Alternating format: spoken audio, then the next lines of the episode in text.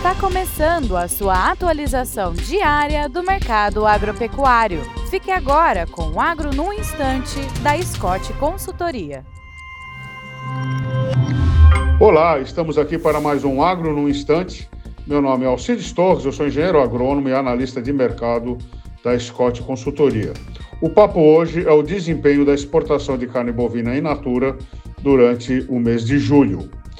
E em julho, o Brasil exportou 160,8 mil toneladas de carne bovina in natura.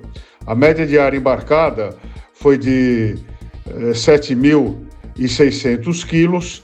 Isso representa uma retração de 3,8% quando a gente compara esse desempenho com julho de 2022.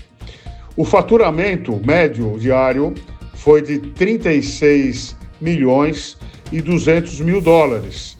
A queda aí foi expressiva, uma queda de 30,4%, ou seja, o faturamento com a exportação de carne in natura encolheu perto de um terço.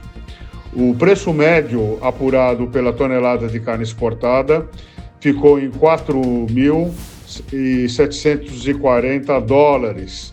Uh, e esse preço está bem abaixo do que a gente faturou em julho de 2022, quando a tonelada estava cotada em 6.549 dólares por tonelada. Ou seja, a gente tem uma retração no faturamento e também uma leve retração no volume.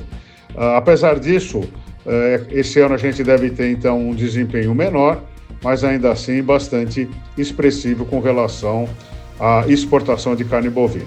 É isso aí. Desejo bons negócios a todos, boa saúde e até amanhã.